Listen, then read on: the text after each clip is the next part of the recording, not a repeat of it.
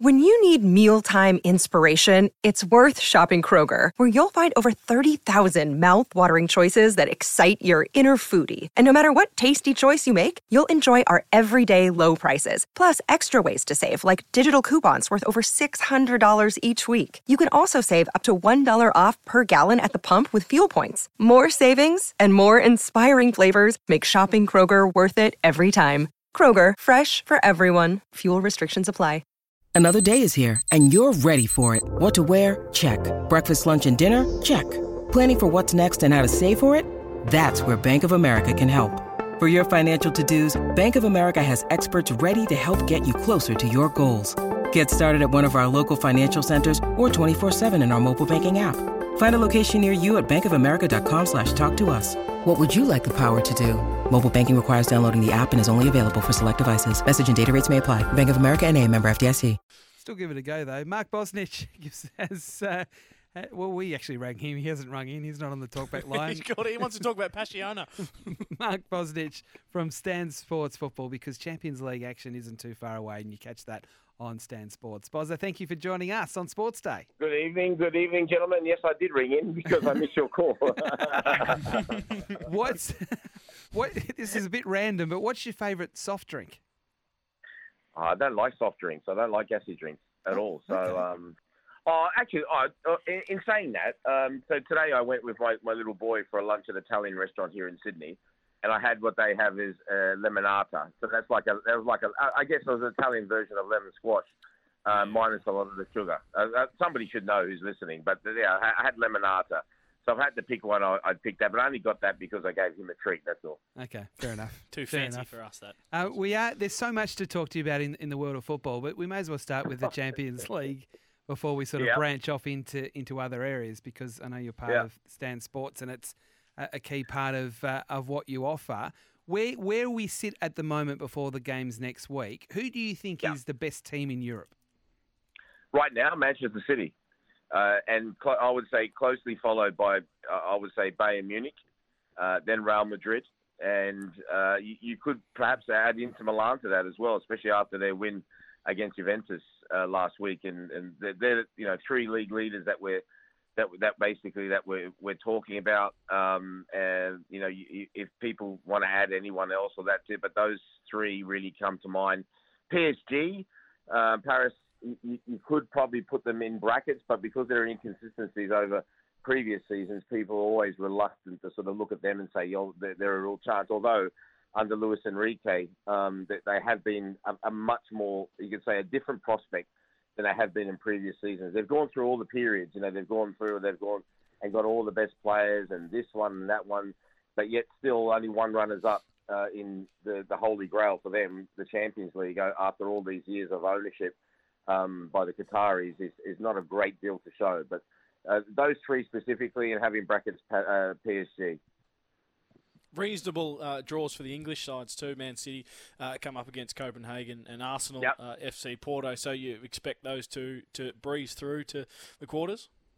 Well, they should do. Um, there's, there's, there's, the, Copenhagen um, have done a magnificent job. It's only their second time in their history that they've qualified for the uh, knockout stages of the Champions League. But they've gone off a little bit in Denmark. They're sitting third right at this moment in time. And of course, they're in Manchester United's group with Galatasaray and Bayern Munich, and they weren't expected to qualify, but they've done a really fantastic job. But um, I, I really think they are going to be up up against. So they got the first leg at home. They'll they'll have a real rip roaring atmosphere that we saw in the early rounds uh, against the likes of Manchester United and Bayern Munich and, and Galatasaray. So I wouldn't say it will be easy for Manchester City, but they beat them uh, recently as well. So um, they should be okay.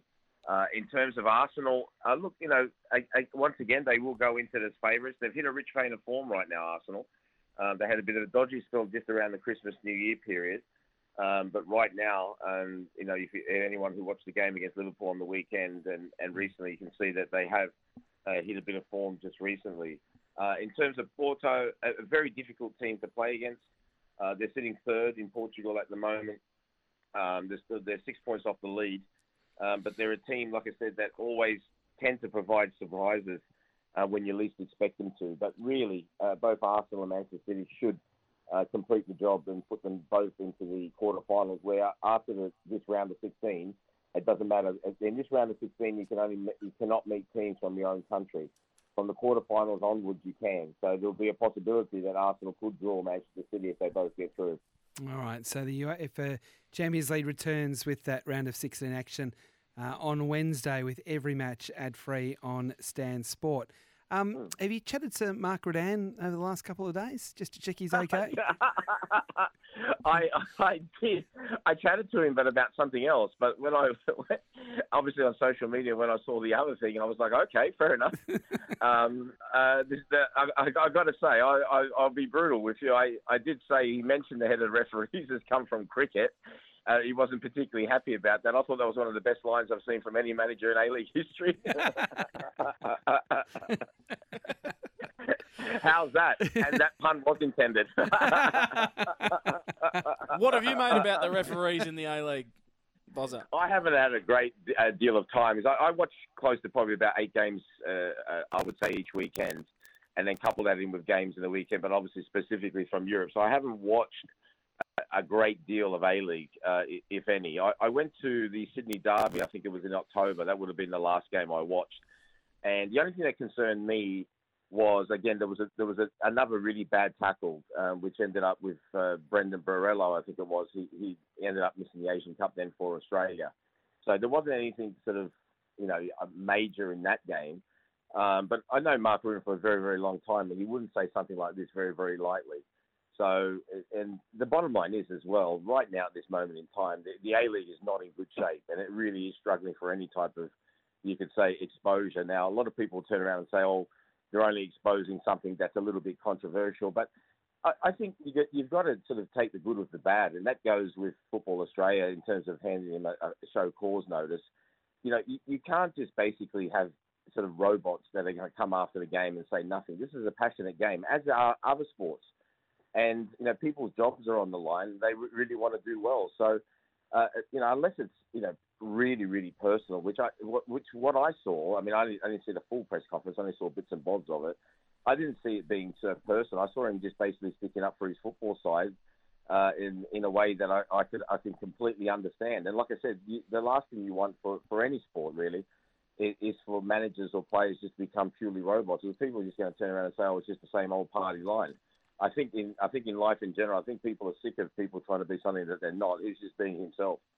So, Bozza, we've I mean, Mark Rudan's been around for a long time. He's worked in TV with you. He's managed yep. quite a few A League teams uh, over the journey. He is very mm. passionate about the sport. He's very passionate about mm. the A League, and to me, listening to him, he's at wit's end, and he, he's he's he's worried. And you've just said yourself that you're concerned how do they get it back to the? I won't say halcyon days, but if we go back ten years, that A League yeah. was a significant part of the sporting fixture uh, here in this well, country. What's happened?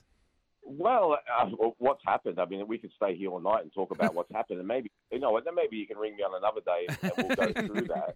But I, I, I mean, it's, I think it's quite evident to, to, to everyone, and and you're right. I mean, I you know, less than ten years ago, and I can remember an opening derby game with Sydney versus uh, Western Sydney Wanderers here at um, Accor Stadium, the old Olympic Stadium, when there were 60,000 people. I mean, that, that's the greatest club attendance in the history of football in Australia per se. And like you said, it, you know, no one, uh, uh well, no one I know ever claimed that it was number one sport or anything like that, but it was pretty decent. It and was. I think people are realizing, I think people are realizing that right at this moment in time but a series of, of, of moves. Um, we've seen the, the fallout from uh, what's occurred in the last couple of weeks with, uh, you know, with people asking because there was an, an investment that was made uh, for a third of the competition by the um, by the massive private equity firm Silver Lake, and people have it's been reported something in the range of 140 million, and it's also been massively reported. I've been told by several that there's not much of that left, and like I said, I haven't had a chance since I've sort of been out for the last two and a half years to really follow it greatly. But it really does hurt me to see something that was built up over what 15 years seem to be right now in, in a lot of trouble. And I, I think the worst thing about it is you've got people within the game who don't want to hold anyone to account. And that that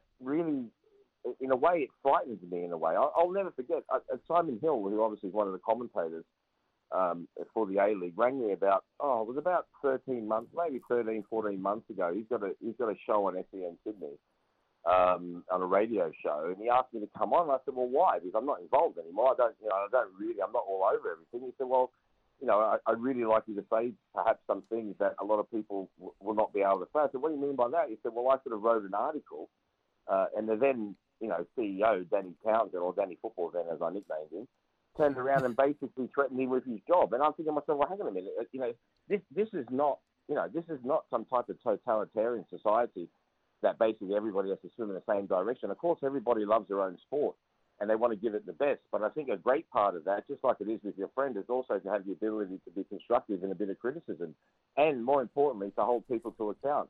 And if that's the general feeling uh, amongst the people that have been working, and that's what a lot of people have told me, then that is really not a good thing. So, um, like I said, you know, uh, we, we, could do a whole show on this, uh, and, uh, I could say everything that I've heard and what I've been told. But the bottom line is, right now, the A League. I mean, you know, a lot of people. Uh, I haven't watched enough to make a real comment, other than to say that I, I hardly know when it's on. But the coverage of the A League too, uh, evidently, uh, not only from a technical perspective for the first couple of years, but also from the other side, the way it's presented, is it, it hasn't been good and they really need to they really need to sort of sit down, I guess, with themselves if if, if that's if they care enough about it, and to get together and to say, right, you know, we're going to start to put this right.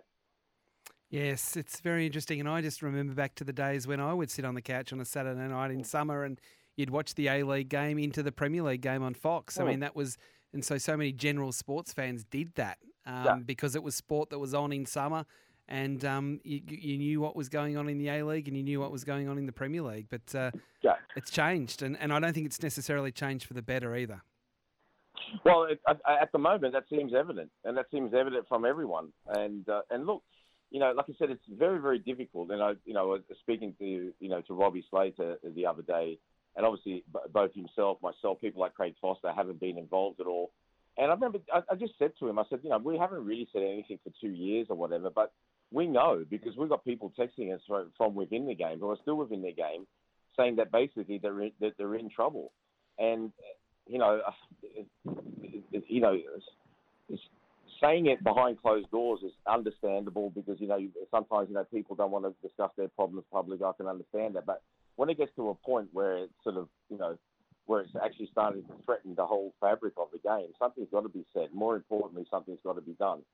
So uh, again, like I said, until I get sort of get all the facts about everything, because there's been so much swilling around, it's very difficult for me to say. But from the outside looking in, they're in trouble. Yeah, Bozza, thank you very much for joining us tonight, and uh, a reminder to everyone: the UEFA Champions League returns next Wednesday on Stan Sports. Sign up at stan.com.au forward slash football. Thank you very much for your time.